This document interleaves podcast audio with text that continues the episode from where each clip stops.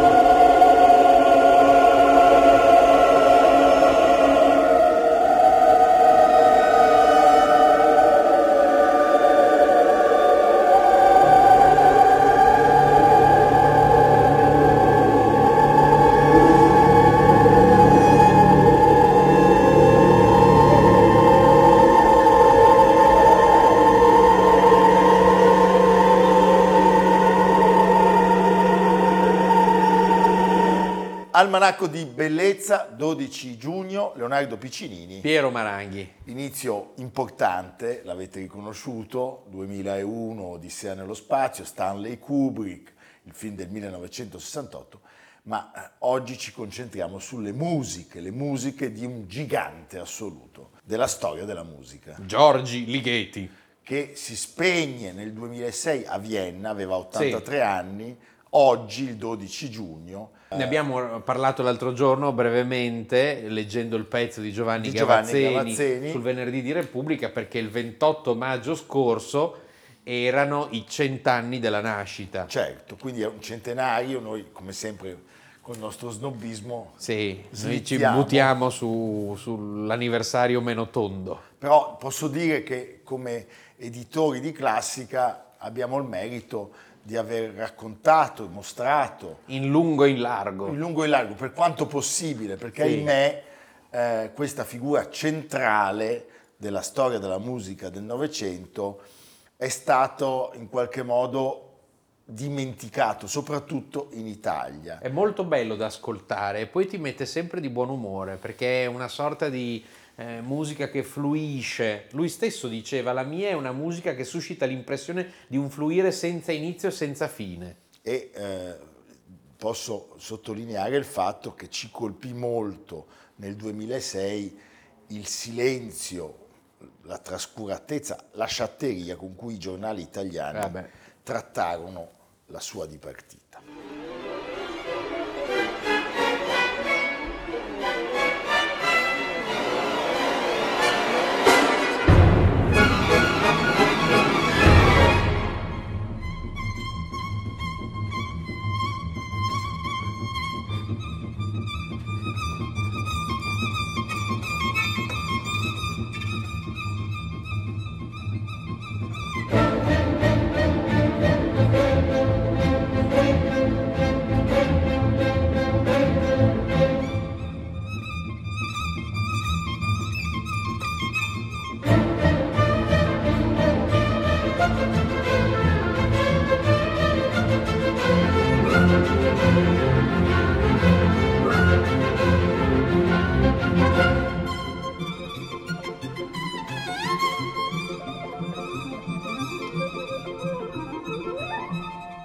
Beh, 2001 di Sé nello spazio ci dà subito il senso del carattere e della coerenza di quest'uomo.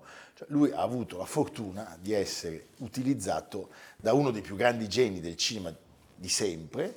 Anche che, se lui insomma, si, no, si, nascondeva. Sì, ma che gli ha dato una grandissima notorietà. Certo, soprattutto lui, negli Stati Uniti. La musica è requiem. E lui cosa ha fatto? Ha fatto causa.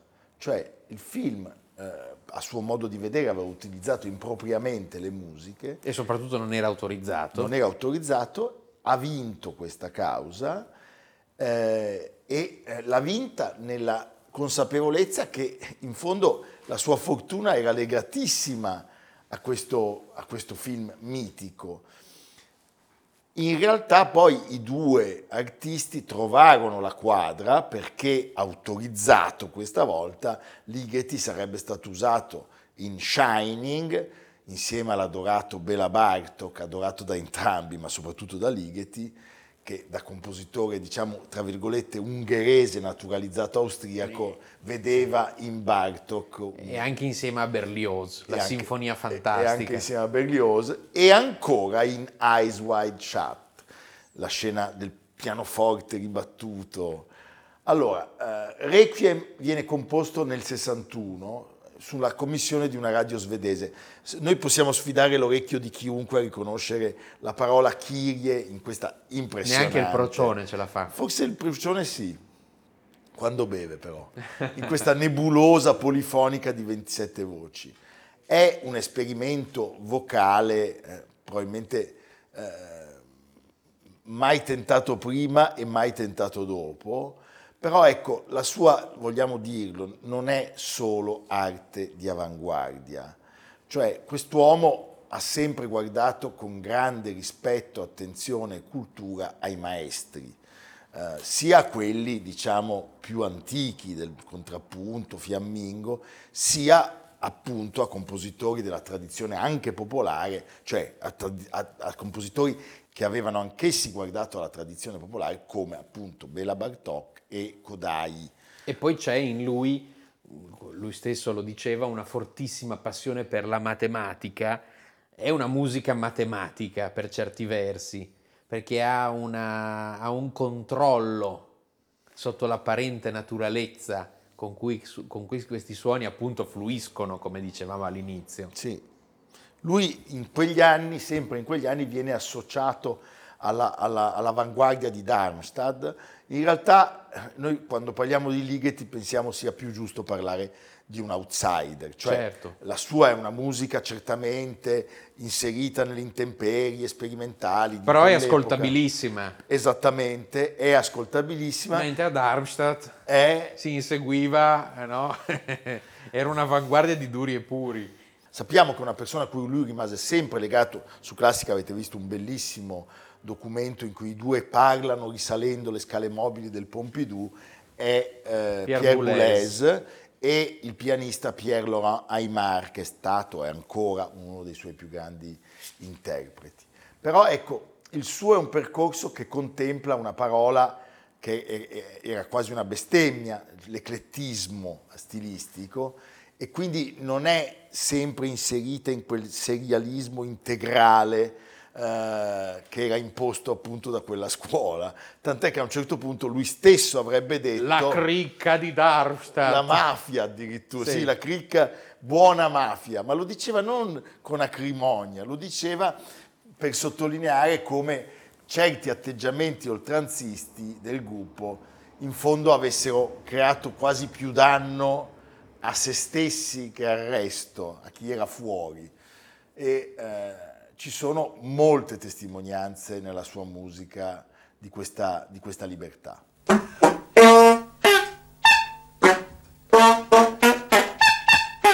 Äh, um es richtig zu spielen, braucht man fixierte Autohupen. Äh, das ist ein Teil der Ouvertüre zu Grand Macabre. Es ist für zwölf Autohupen, hat mit Zwölftonmusik nichts zu tun. Es sind zwölf, weil drei Schlagzeuge gibt es im Orchester und äh, jeder hat zwei Füße, zwei Hände, also äh, kann vier Autohupen betätigen. Ligeti, quando parlava di se stesso, diceva Sono nato nel 1923 in Transilvania come cittadino rumeno. Da bambino però non parlavo rumeno, né i miei genitori erano transilvani. La mia lingua madre è l'ungherese, ma non sono un vero ungherese. Perché? Perché sono ebreo. Tuttavia non sono membro di una congregazione ebraica, quindi sono un ebreo assimilato. Tuttavia non sono completamente assimilato perché non sono battezzato. Oggi da adulto vivo in Austria, in Germania e sono cittadino austriaco da molto tempo, ma non sono nemmeno un vero austriaco solo un immigrato e il mio tedesco avrà sempre un accento ungherese. Ecco, eh, sì, lui era nato appunto nel 1923 in quella Transilvania sassone, perché in Transilvania c'era una componente di comunità tedesche, tant'è che il paese in cui, in cui è nato si chiamava Mirteskirch e il, il, tedesco si parlava fino a Ceausescu, era sopravvissuto e quando lui nacque in quella parte di Transilvania, la Transilvania era rumena da cinque anni perché prima era Austria-Ungheria, per l'esattezza era Ungheria. Per cui lui diciamo, cresce sua, il suo studio, la sua attività, la sua attività iniziale si sviluppa a Budapest e lui sostanzialmente rimane a Budapest fino all'invasione dei carri armati eh, del 56 e poi si sposta in Austria e in Germania. Nel frattempo c'è questa catastrofe tremenda della famiglia perché lui si salva, ma, ma molti dei suoi finiscono. La madre sopravvive dopo essere stata deportata a Birkenau perché ricordiamo che in Ungheria c'era il regime dell'ammiraglio Horthy e soprattutto c'erano stati anche i nazisti che erano intervenuti direttamente, quindi il padre muore a Bergen-Belsen, il fratello muore a Mauthausen, gli zii materni ad Auschwitz, un'altra zia a Ravensbrück. La cosa che colpisce è che la sua carriera sostanzialmente si sviluppa in, in Germania, tra Colonia, Darmstadt appunto, Amburgo, quindi si è come riconciliato, perché non è facile eh, uno che ha avuto un trauma del genere riconciliarsi con il mondo tedesco. E, mm, eppure appunto lui ci è riuscito. Un giorno Paolo Faroni, nostro storico autore, nel raccontarmi di Ligeti, che è una sua grande passione, eh, mi disse si potrebbe definire il modello aggiornato del cittadino mitteleuropeo, un poliglotta alla Elias Canetti, ma con gli orizzonti artistico-culturali dell'ampiezza di un Picasso. Certo. Lui è molto, è molto appassionato, in questa sua testimonianza si sente. What did you say? March, march, march to get direction, direction, direction, friends, your palace.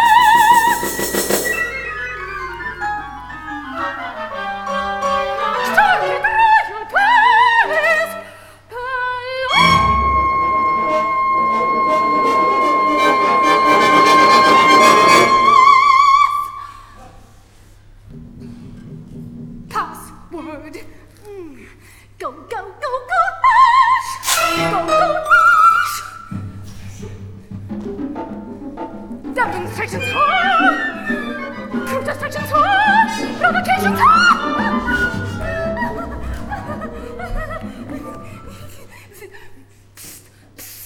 much description close observation test record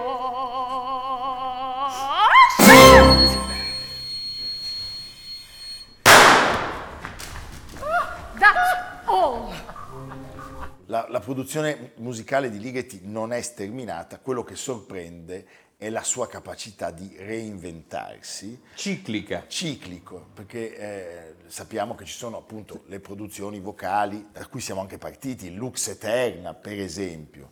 Poi ci sono delle drammaturgie vocali senza scena né testo, ma ci sono anche eh, appunto i debiti, le citazioni dalla musica popolare, la lezione di Bela Bartok e di Kodai, e poi, e poi, quegli splendidi studi per pianoforte, l'Esetude pour piano. Che sono tra le cose più belle, più, più ispirate belle, sì. degli ultimi 80 anni. Eh, a volte minimali, a volte capaci veramente di, di far sprigionare il virtuosismo. Una volta interpreti. erano appannaggio di pianisti specializzati, potremmo dire. E vogliamo citare anche il nostro eh, Francesco Libetta, che ha dato prova del suo virtuosismo e del suo interesse per la musica di Liga. C'è un elemento autobiografico nella sua musica. L'aracnofobia. La paura dei ragni. La paura dei ragni. Tu hai paura dei ragni? Molta. E dei molta. serpenti? Da pazzi. Gli scorpioni? Sì. Gli animali? Qual è quello che ti fa paura? Tutti questi. Tutti. E lo squalo.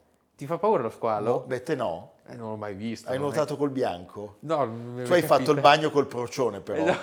sul lago di Pusiano. Era lì che sguazzava. Sì, era lì sul lago a di Pusiano. A Bosisio Parini. Va bene. Allora, le, le, le Grand Macabre che avete visto su Classica eh, attinge a piene mani dall'universo visivo di quell'illustratore grottesco, Roland Topor, Topor, 1978 a Stoccolma, la prima esecuzione. E poi ci sono le sue fascinazioni, per esempio per il mondo di Lewis Carroll, ad esempio l'abbiamo detto per la lezione di, di, Bartok, ma c'è anche il jazz di Bill Evans, cioè lui è veramente sì. uno sparigliatore, stupendo.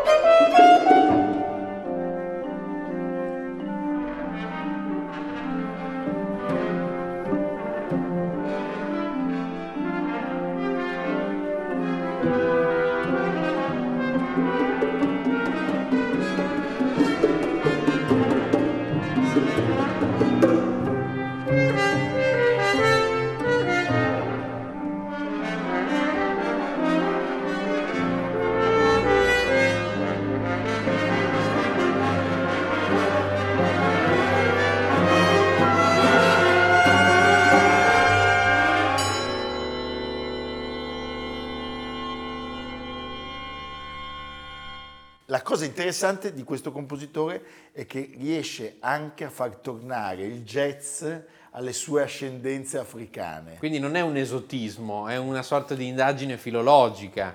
Insomma, Sì, ascoltate Gheorghi Ligeti, perché il Novecento è stato anche un bel secolo. con- Anche. anche, alcune note tristi, però eh, comunque siamo nati anche noi due, insomma. E questo si va ricordato. Eh? Rimane, rimane, Rimane. tra le, le microstorie. Ancora Stanley Kubrick.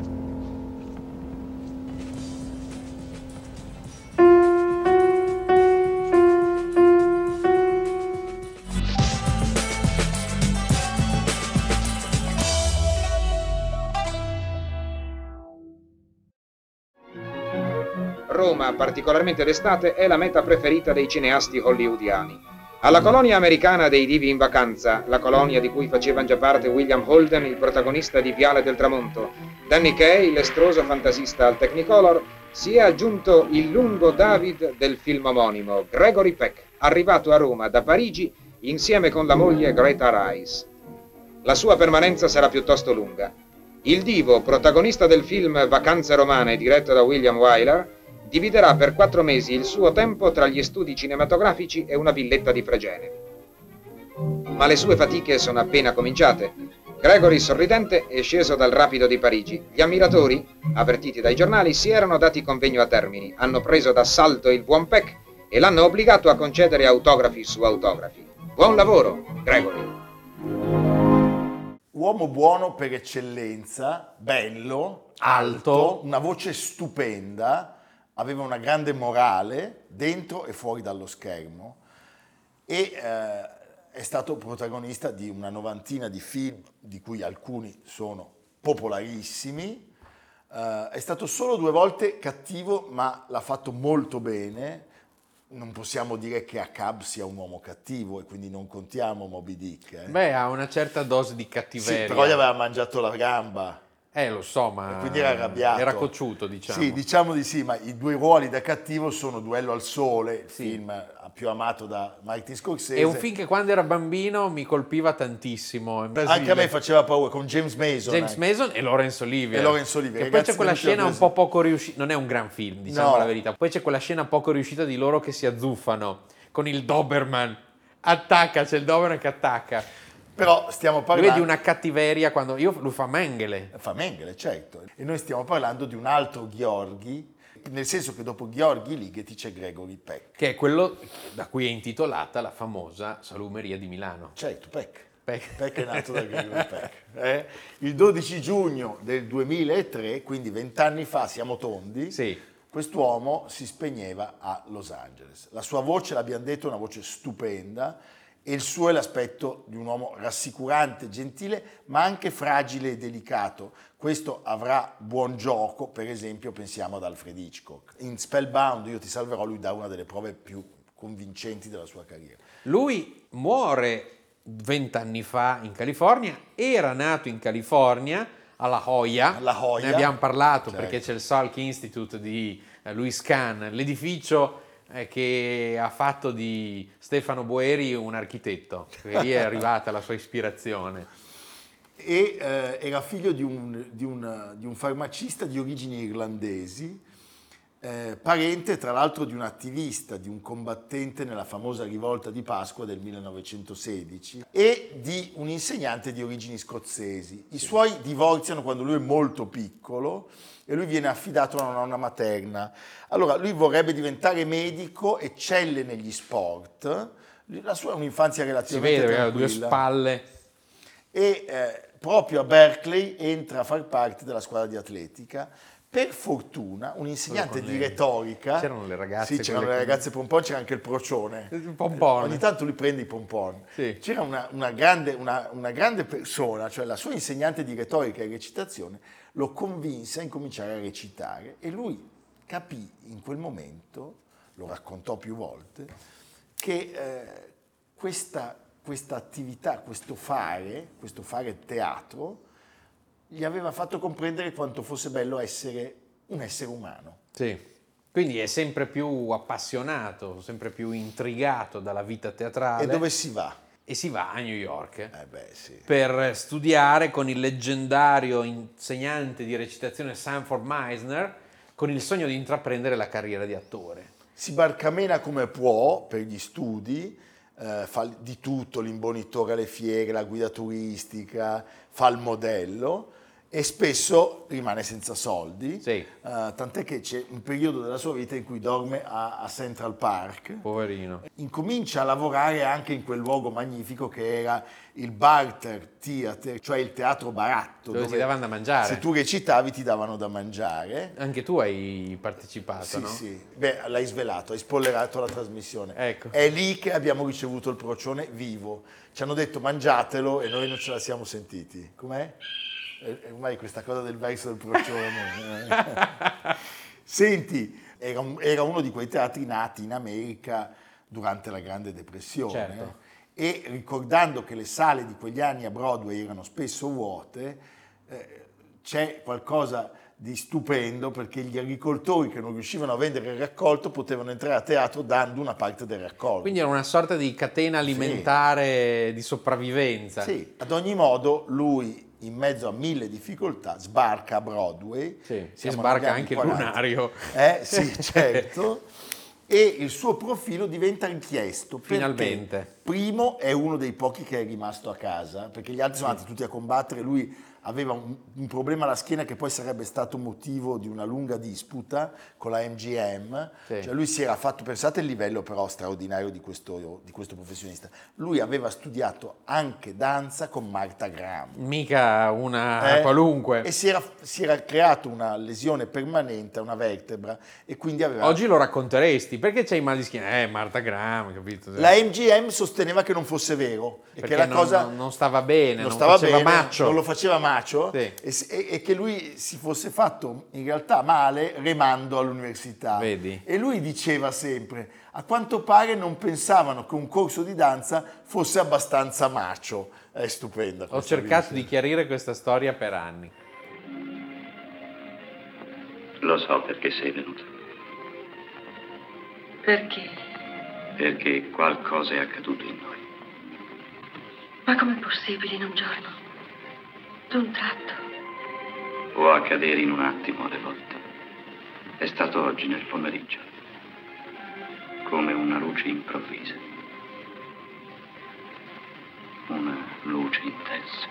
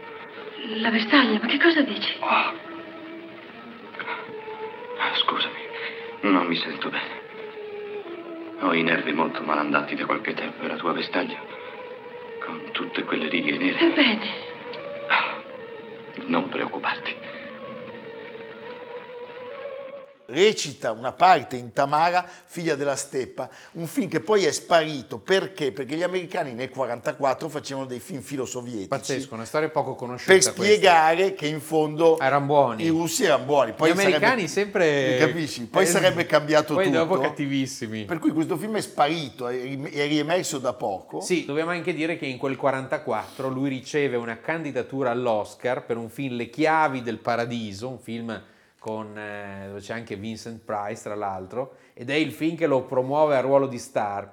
È un film oggi un po', diciamo, superato e anche grandissimi come Attilio Bertolucci hanno commentato, pare stia sempre per cominciare, finché dopo due ore e mezzo di proiezione finisce. Che del resto è una maniera anche questa di tenere desta l'attenzione dello spettatore. Però l'avete visto nel contributo appena passato, lui a un certo punto incontra Alfred Hitchcock e Ingrid Bergman.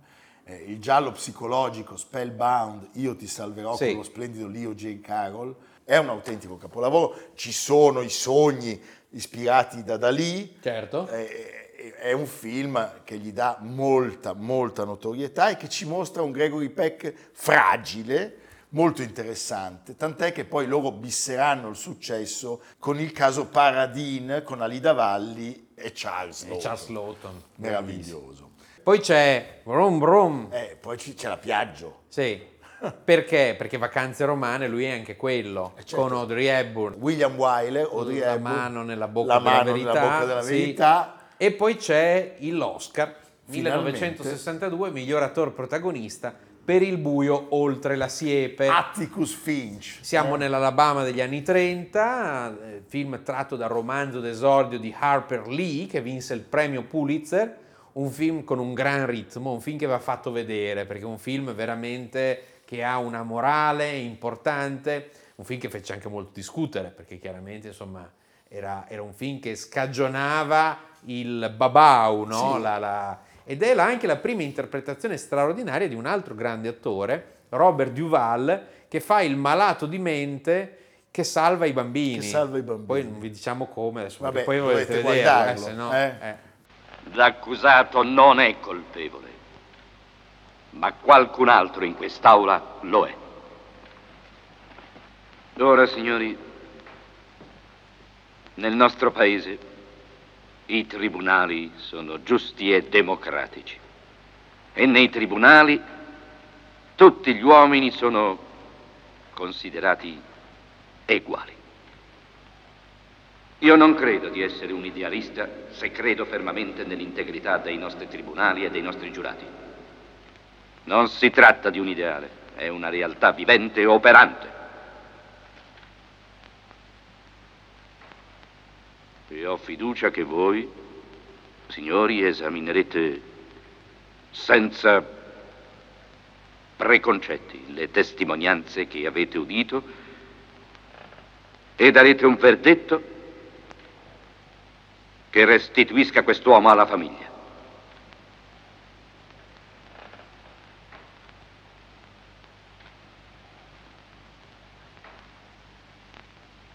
In nome di Dio, fate il vostro dovere.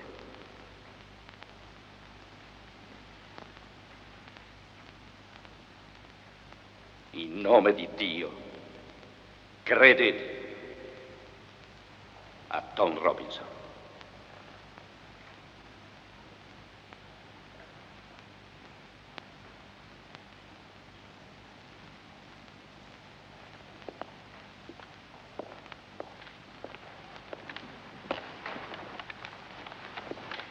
La sua intelligenza lo porta anche a riciclarsi senza, come dire, invecchiare negli anni 60 quando incomincia ad avere una certa. Pensiamo al promontorio della paura, 1961. Lui avrà anche un piccolo ruolo Cape nel, Fear. Cape Fear nel remake di Martin Scorsese. Con De Niro che emerge dal- dall'acqua. Arabesque in cui affianca Sofia Loren e ancora Il presagio dove ottiene un grandissimo successo. Si spegne all'età di 87 anni a causa di una broncopolmonite ed è molto bello dire che il suo elogio funebre sarà letto da Brock Peters, il cui personaggio, Tom Robinson, era stato difeso da Atticus Finch di Peck né Il buio oltre la siepe. Per cui un uomo giusto, un grandissimo attore, Sì. una bellissima Indimenticabile. voce e noi vi facciamo vedere quando una certa regina del cinema gli conferisce il premio Oscar. Was that you? Well, I was a little heavier then in order to push that Oh thing my around. It is my privilege to present the Oscar for the Best Performance by an Actor. Those nominated are Burt Lancaster in Birdman of Alcatraz, Jack Lemmon in Days of Wine and Roses, Marcello Mastroianni in Divorce Italian Style, Peter O'Toole in Lawrence of Arabia, Gregory Peck in To Kill a Mockingbird, la busta per... Ah, ma, gamble,